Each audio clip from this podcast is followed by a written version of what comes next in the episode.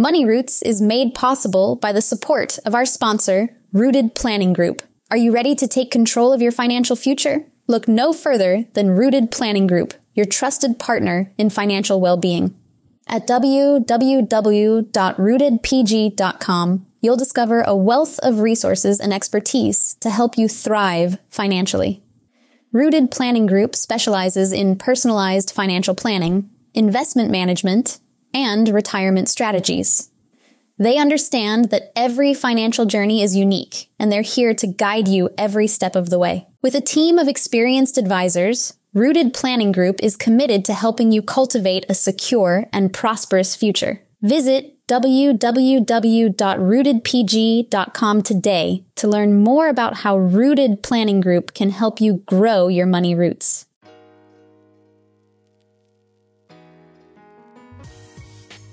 Every week, it's my goal to share a story of someone's journey through their life and financial vineyard. We take you from their roots to the journey of their vines and the influences in the air that have helped craft their delicious lives. Like wine, life and finances have different palates that should be celebrated and not judged. Welcome to this edition of Wine and Dime with Amy Irvine. This week, we're not going to have an interview with somebody, but what we are going to be talking about is year end tax planning strategies. Wonderful topic. I know everybody gets excited when it comes to taxes, but there's some things that you can do at the end of this year that once the date passes, you can't necessarily do anymore. So, we're going to dig into a few of those things so that everybody is aware. And before we do that, I want to also talk about a few concepts, is really what I'm trying to say, that you might want to be aware of also. If you are somebody who is on the healthcare exchange system, meaning that you don't have it through your employer and you have to go through your healthcare exchange, an important date is coming up. December 15th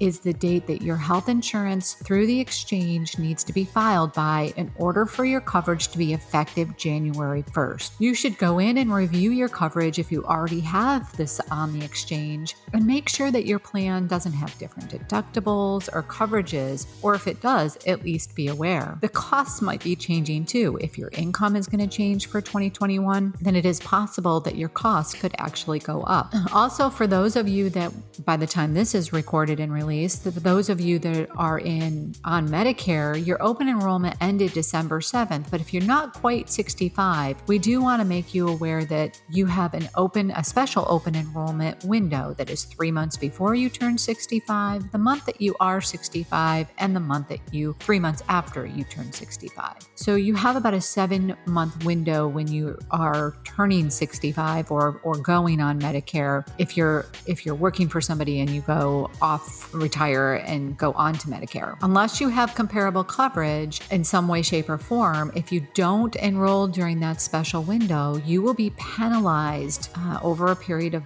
the rest of your life for late enrollment. So it's super important to know about those plans. One important thing to note, even if you are on Medicare already and if you switched plans this year, you may have until March 31st to, to make a change. So if you went on to Medicare Advantage plan this year, then you have until March 31st to switch back to traditional Medicare if you find that you don't like that Advantage plan. So again, important dates that you should you should know about. Another uh, this year in particular, another thing that we want people to be thinking about is if you are considering selling your home, many homeowners wait until the first of the year because they don't want to have to mess around with it in the holidays. The inventory is already low this year, so you may want to actually consider listing your house and just think how pretty it looks potentially this time of year. Uh, so it, you may be able to get a premium if you're out, if you're putting your house out there on the market right now. Again, this particular year because the inventory is already low, interest rates are super low, and um, many people don't put their house on the market right now, you may be at an advantage. We also want you to take a look at your withholding. Now, this is something that's for next year potentially, but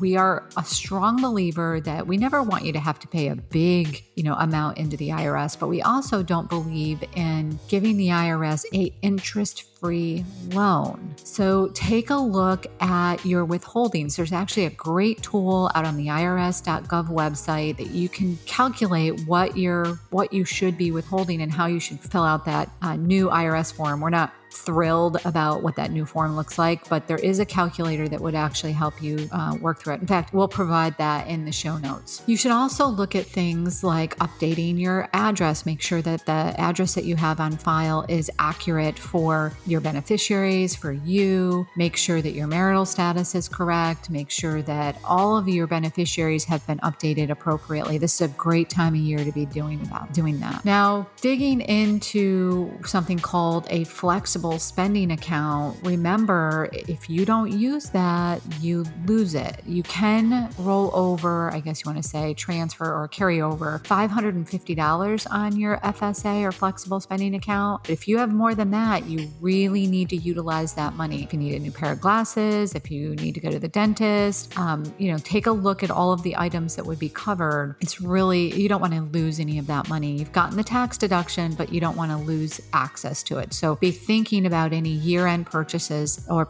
or pre purchases that you need to make to make sure that you use that account up. If you are in a higher tax bracket, you may need to adjust for an additional 3.8%. So be thinking of that. That's called a net investment income tax. So again, when you're thinking about how much you're withholding, you're thinking about what your tax situation is looking like, it, it might be something that you need to take into consideration for the, this particular tax year as you're uh, thinking about planning purposes and how to not have a big tax bill, but also, you know, going into 2021, what should you be withholding? Now, some ideas around taxes. So we've we've told clients sometimes to have years where they contribute more to char- charities and then years where they just take the standard deduction. So about every other year right now, because the standard deduction is so much higher right now, about every other year, maybe uh, front load like their donor advised fund or to have more deductions that they can itemize in one year and then the next year take the standard deduction. So, just as a reminder, the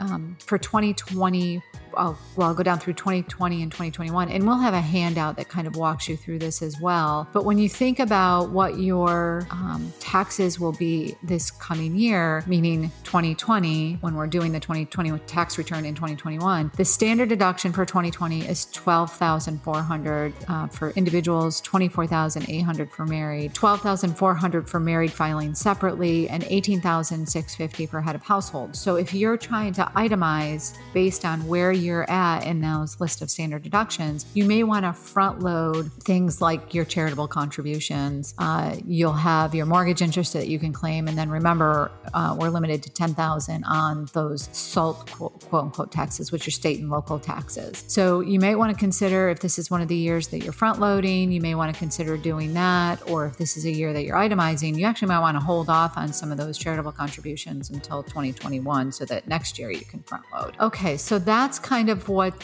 I guess, a few tips. Now, let's talk a little bit about saving opportunities and tax um, taxable savings that you can take advantage of. So, in retirement accounts, if you have a 401k, a 403b, or a 457, the limit for 2020 and 2021 is 19,500. If you're over 50, then you can actually do 26,000. Here's something that's interesting. Depending on the type of plan and the way things are set up, you may be eligible to make both a 401k and a 457 contribution. So that's something that you should look into because if you're in a higher tax bracket, you may be able to defer both, uh, defer the maximum both of those plans, which would be a, a pretty big savings on taxes overall. You also might be eligible to contribute up to 6,000 in an individual retirement account or 7,000 if you're over 50. Now you may not be able to deduct that. And so if that's the case, then we would want to look at like a Roth contribution instead or uh, what they call a backdoor Roth contribution where you contribute to a traditional IRA and then uh, convert it into a Roth. But you, you between your 401k and IRA contributions, if you're under the age of 50, then you could, in most cases, contribute about $25,500. And if you happen to be over the age of 50, then you could actually contribute around uh, $33,000 between those two accounts. And again, if you have access to a 457 plan, it might be even more than that. If you're a, a little bit on the um, lower income side, then you may be eligible for what's called the savers credit. And for the savers credit, you'd be eligible for the first 2000 that you contribute to an IRA, 401k or anything like that. Then you would get a tax credit of $1,000 for individuals and $2,000 for married couples. And again, we will provide some information in, in the show notes about that particular credit if you're eligible to find out if you're eligible. I know I spoke about the FSA and reminding everybody that's the flexible spending account that they can, can they can transfer uh, $550 or carry forward $550 for this year into 2021. But if you're looking to maximize that or you're going to use it all, uh, the, the contribution that you can make in 2021 is $2,750. Now remember that all comes out pre-tax. So that's money that you're spending on medical, but instead of just spending it and having it be a, a coming out of your taxable income, it's you're getting the tax advantage of that money by putting it in the FSA. In addition to that, if you have any kind of daycare dependent expenses, then you can put an additional $5,000 in and again have that be tax um, tax advantage because you're putting that money in and you're not paying income tax on that money uh, when it comes out, right? So $5,000 can go towards dependent care expenses for qualifying individuals. And those who are married file a joint return, right? So that you get a pretty good benefit out of those too. And you can have what's called a health savings account as well, and that um, flexible spending account in some cases, if it's very specific to something like dental or vision or something. And then you can also have the dependent care. So again, there's a lot of opportunities within the flexible spending account world and the HSA world that if you are a qualifying individual, you can save a lot in taxes if you utilize these accounts instead of paying uh, with after tax money. I already mentioned that you know you should be thinking about um, saving, maybe donating to charities, and depending on how you're doing But What I failed to mention was that in 2020 there is an above the line deduction, meaning you don't have to itemize under the CARES Act for $300 eh, for contributions that you might make to charities. So if you did anything through United Way or if you donated uh, $300 to, let's say, your favorite local baseball team or not any non for profit, basically, is what I'm getting at, then you would be able to deduct that above the line. Don't miss out on that. It has to be cash, though, just so you know. It can't be an in kind um, contribution, meaning it can't be closed or something. So, but it is an opportunity for everybody to take under the CARES Act. It's not a lot, but it's um, every little bit helps. So, the other thing that we could be thinking about is a 529 contribution. If you have children that are going to be going off to college at some point in time, you can be making a 5, 529 contribution for them and take a deduction potentially on your state. It's not federal, but it's a state income tax deduction that you might be able to take. The other uh, final, I guess, uh, two items that I want to mention just for people to be aware of is that in 2021, there is what's called a transit benefit that it's also in 2020, but um, you can get get um, van pooling or transit passes or those kinds of things uh, through your employer as a benefit for $270. And then finally, the adoption assistance credit that you can get if you are in the process of adopting. Keep in mind that the limits in 2021 will raise only slightly. They're going up to 14,440. They were 14,300 in 2020. Uh, so that's something, again, that, that's a complex item if you haven't have that specific thing going on, you really should talk to a tax professional. So we hope that as you head into 2020 and finish out the rest of, excuse me, as you head into 2021 and finish out the rest of 2020, that these uh, tax tips have been helpful for you and that the attached documents that we've given to you, PDFs that we've given to you in the show notes, are also uh, something that you reference and find useful. If there are other items that you'd like us to cover in Wine and Dime as we head into 2021, we'd love to hear it. We're going to get back to some interviews, but as you can guess, the end of this year has been a bit on the crazy side. So uh, I know the, the last few podcasts have been slightly different than normal, but we'd love to hear your feedback. If you find this podcast helpful, please share it. Please like it. Please provide your ratings on iPad, iTunes, excuse me. And we'd love to hear from you. So let us know if there's other topics that you would like to hear from us about. And that will about do it for today's episode of Wine and Dime. You can contact Amy through the website www.rootedpg.com or amy at rootedpg.com. You can also follow us on Facebook and Instagram at RootedPG for the latest news. And if you have any questions, comments, or topics you would like to hear about, feel free to let us know. And don't forget to rate and subscribe the show wherever you get your podcasts. And again, thank you for listening, and be sure to tune in next time.